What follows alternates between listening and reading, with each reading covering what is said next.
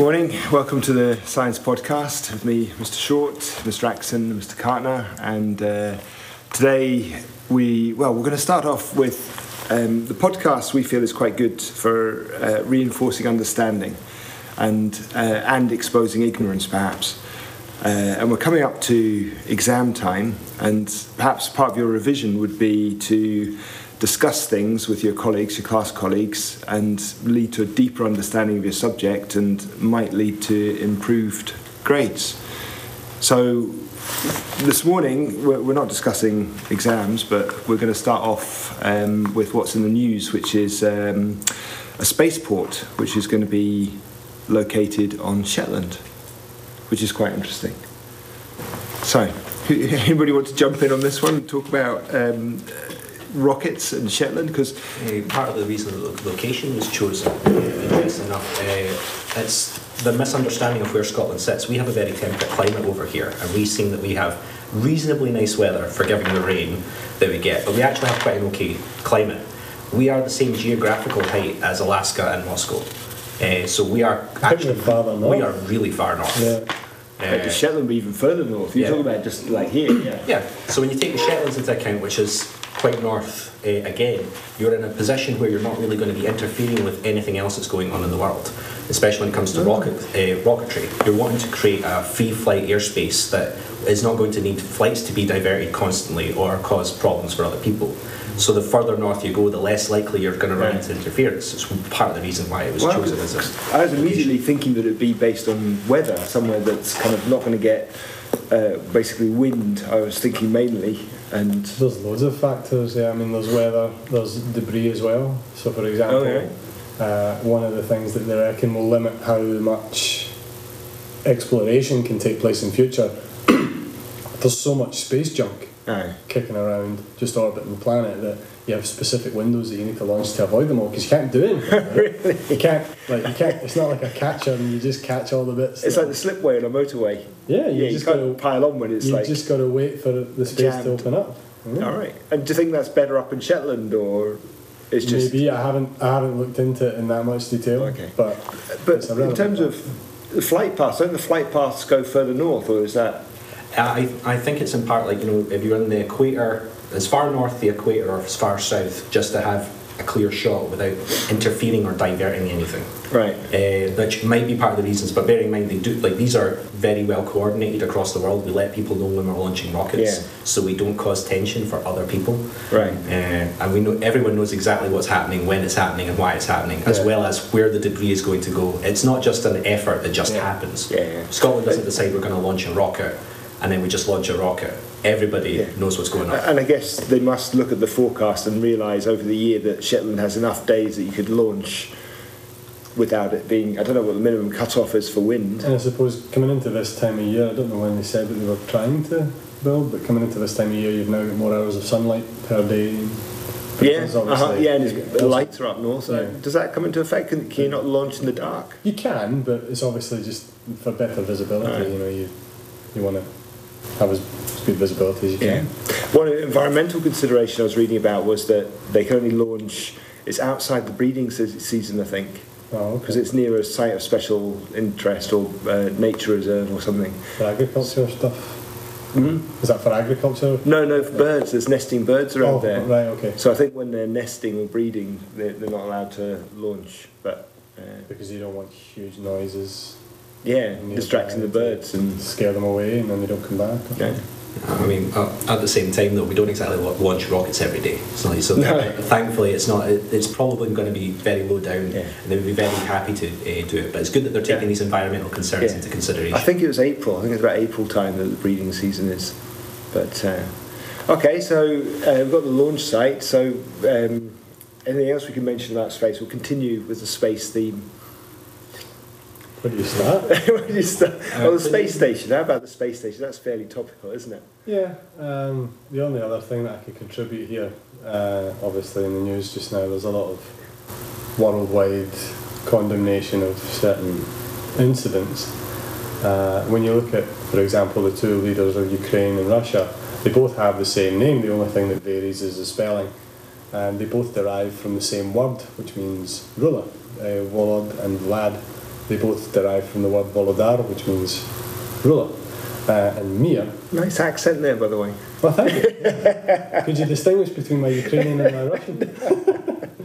but uh, the, um, the, the, the end of the name Mir means peace, Right. which is why the Mir space station, which predates the ISS, was that's where the name came from because it was supposed to be a symbol of peace and international cooperation. Yeah, it's nice. It's a nice little story, that, Mir isn't it? space station. And Mir is spelt differently in Russia and Ukraine. In, in Ukraine, it's spelt with a Y, whereas in Russia, it's spelt with an I. It's a, it is a nice thing to bring up because you think about the space station and the cooperation in science. Yeah. And the fact that it does get countries to cooperate. You've got CERN, with, it's a you know, multinational endeavour with lots of scientists Yes. getting involved. And the space Before that, station as even well. The Channel Tunnel, Yeah. Concorde, Yeah. all international efforts with multiple countries. So building- science progress perhaps does bring thing, people together and brings countries together in uh, a specific endeavour. It's quite Uh, it's not particularly exclusive either. They're very inclusive. One of the things when we're, I know we mentioned uh, space to be recently, but uh, when we're talking about like this international space cleanup, there are programs that are. If you can suggest something that could help remove the debris from the field, there's a cash prize attached to it for helping clean up space. So the space community, while in its infancy, recognises that, that these are things that should happen. yeah. Uh, and And things that we there's ways to get other people involved. Yeah, Yeah. and it means that you're, you're recruiting talent from far and wide, not just internally. You don't necessarily need to work at NASA to develop something for NASA. No, And you'll be recognised for your efforts as well and it's successful. which would be quite cool. One of the that would be good. What, what ideas have you got? one, of the, one of the really cool things that a lot of people haven't considered because we have science and engineering. Um, we forget about the arts. We are in Scotland. We're mentioning STEAM now, so it's science, technology, engineering, the arts, and maths, which is uh, really, Right. really cool.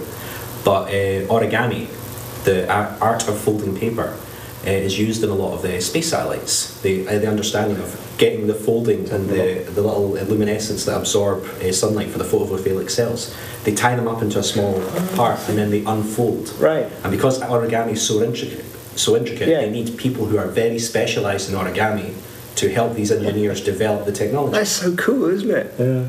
You kind things you don't think of these, these like transferable skills from one thing to another, and just Yeah. how it slots in. That's Uh, amazing. So satellites that need to unfold because you can't launch a satellite uh, folded. Yeah. Because if you imagine the, the Tear door, that would cause problems uh, in physics, distribution, weight, and all these problems. But if you can create it so it can unfold and connect itself Like the perfectly. James Webb Telescope.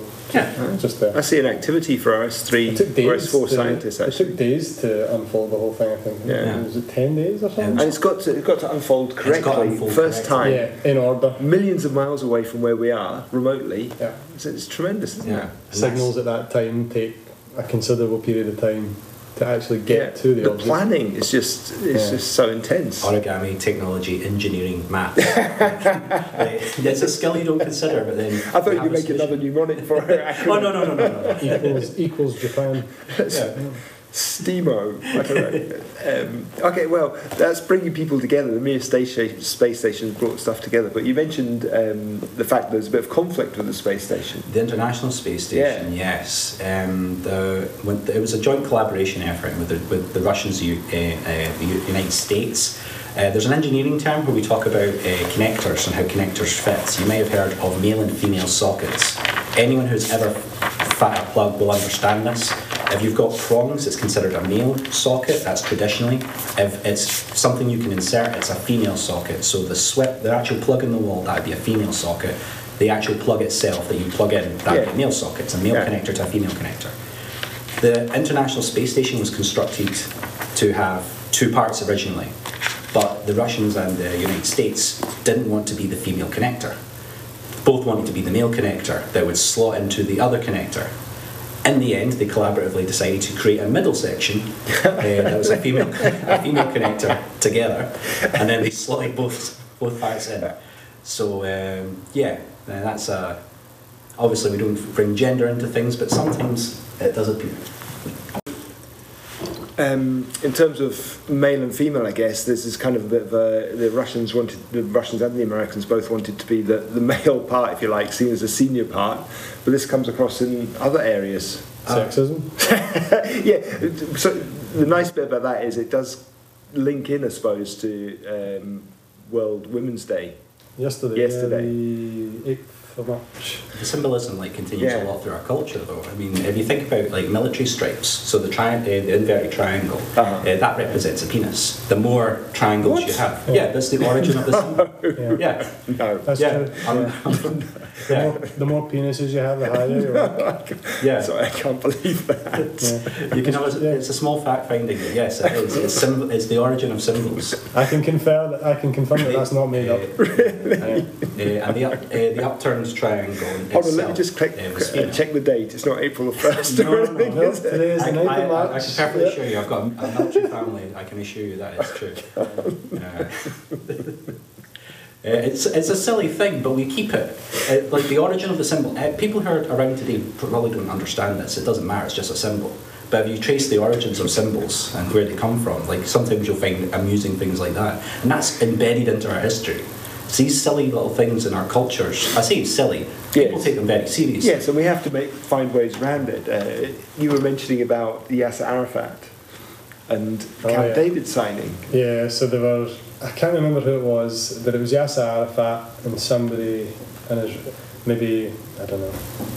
I, th- I have no idea. No, I can't remember the Somebody the else. Israeli Prime Minister. I think Is that right? Oh, Netanyahu maybe? Yes, that's right. I think it's Netanyahu. So they're just they're, they're, they're letting all the other folks through the door, and Yeah. they're both basically fighting over who's going to be the last Yes, one. yeah. And you can see they're kind of laughing and joking about it, but they're they're serious all the same, and they're trying to urge the other one through the door, because in that in culturally, the last person through the door is the most powerful and influential.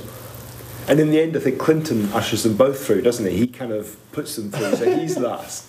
But it's funny how that, I mean, that's, I, I guess, the, the psychology and the group behaviour and the, Symbols are giving their power by people. yeah. On, yeah. on their own, they're meaningless. and really, the, the fact that there is no power there at all, is there? It's just, it's, see, it's what we perceive of what we're seeing on the Yeah. television, on the We images that we see. we give meaning to what is ultimately Yeah. a meaningless gesture. Right. If not anything, it's a nice gesture after you. Yeah. you know. Yes, that's right. Or maybe that's a power. Like after uh, we're going back to uh, the females, we kind of it's like you um, you would let a female through the door first, perhaps, or open the door. Maybe that's a, another power play which I never thought of before. Yeah, uh, the, idea of it, I think a lot of it becomes as microaggressions. Right. Because the question is then, it's like, would you open up the door for somebody else? Now, if you unilaterally just open up doors for people, the next person Right. coming through, Yeah. I, I, I it to my motorway rule. If someone's coming on, I'll always let one car in front. yeah, but no more. Yeah, uh, none shall my, my, my, my niceness, I'll let one car in, that's me, Yeah, right? yeah. I've done, I've done my bit. Similarly, when I'm holding a door, I'll let the next person through, providing they're close enough. Yeah. Uh, but I, that's an unbiased because I'm not really bothered who's turning up. Yeah. But if you are deliberately making a show and you want congratulated for your effort, that's where the microaggression comes in. It's like, Yeah. oh, I did a nice thing for you. You Yes. should be appreciative. A nice thing should be standalone by itself. Exactly. Uh, okay, what's next? We've got lots, well, we've got lots in terms of symbolism and uh, these gestures that sit throughout our entire society. You know, fi- uh, finishing meals, uh, a very common one as well. Over here in Britain, we consider if you finish your plate, that was a really, really good thing. Uh huh. Uh, I, uh, to certain uh, uh, parts in Korea, if you finish your plate, that's an insult. Uh, you've got to leave bits of food. Really? Yeah, it's considered uh, bad manners. It's like I, you've, you've not fed me enough. Oh right, I see. Yeah. So you've yeah. got to leave a little bit of food to say, oh, your cooking was too good. Yeah. Uh, but similarly in Japan, uh, particularly with ramen, if you are drinking ramen, the louder you are Slurping. slurping, Yeah. the more you're enjoying. Yeah. And these are these are cultural things. They're not Yeah. just embedded in science; they're embedded throughout our culture. And but being aware of these things helps us understand. It all comes down to understanding Yes. And being aware to understand other cultures. And the great thing about science is it's all these cultures coming together and getting to talk to each other Yeah.